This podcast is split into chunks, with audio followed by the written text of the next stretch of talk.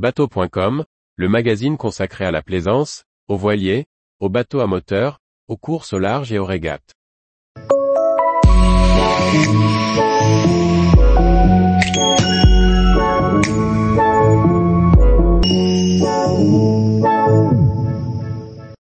Conflit SVR Lazartigue et classe ultime 32 23e, la porte de sortie enfin trouvée.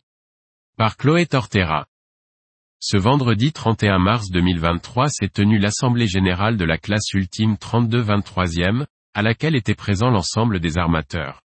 Un des points forts de la réunion concernait le différend entre SVR Lazartigue et le collectif, qui est désormais résolu, les deux parties ayant trouvé un accord.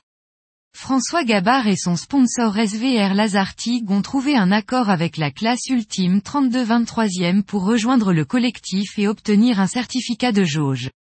Pour rappel, depuis la mise à l'eau du trimaran bleu en juillet 2021, la conception avait été remise en question par l'ensemble de la classe, arguant un problème de sécurité et de visibilité en raison d'un cockpit fermé. SVR Lazartigue n'avait donc pas obtenu son certificat de jauge, et c'est par voie judiciaire que François Gabard avait réussi à obtenir le droit de participer à la route du Rhum 2022. Depuis l'arrivée en Guadeloupe en novembre dernier, des discussions ont eu lieu entre les différents acteurs pour trouver une solution.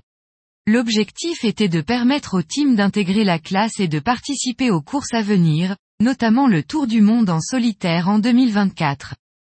Les deux parties ont su se mettre d'accord sur les modifications à effectuer sur le trimaran en février 2023. Le team a travaillé sur une évolution du cockpit avec l'objectif de permettre à son skipper de voir l'horizon quand il est à son poste de manœuvre, à la colonne. Ainsi, les planchers des deux colonnes de winch sont rehaussés, les deux bulles arrière élargies et rehaussées pour avoir une vision directe sur l'horizon en manœuvre, la baume est remontée pour s'adapter à la nouvelle forme des bulles. Les travaux sont actuellement en cours chez Mer Concept à Concarneau et suivis par le jaugeur de la classe, déjà venu deux fois pour constater l'avancée des travaux. Didier Tabary, PDG du groupe KRESK e et propriétaire du bateau, j'ai toujours été très ouvert au dialogue et je suis heureux qu'il ait pu reprendre sereinement avec la classe ultime dans un climat apaisé. Je me réjouis que nous ayons trouvé un accord et des solutions qui conviennent à tous ainsi que la création prochaine d'un comité ultime.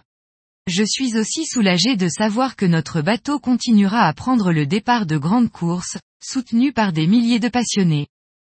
Le trimaran sera remis à l'eau en mai dans cette nouvelle configuration et une fois les travaux validés par le jaugeur, se verra remettre un certificat de jauge de la classe ultime 32-23e.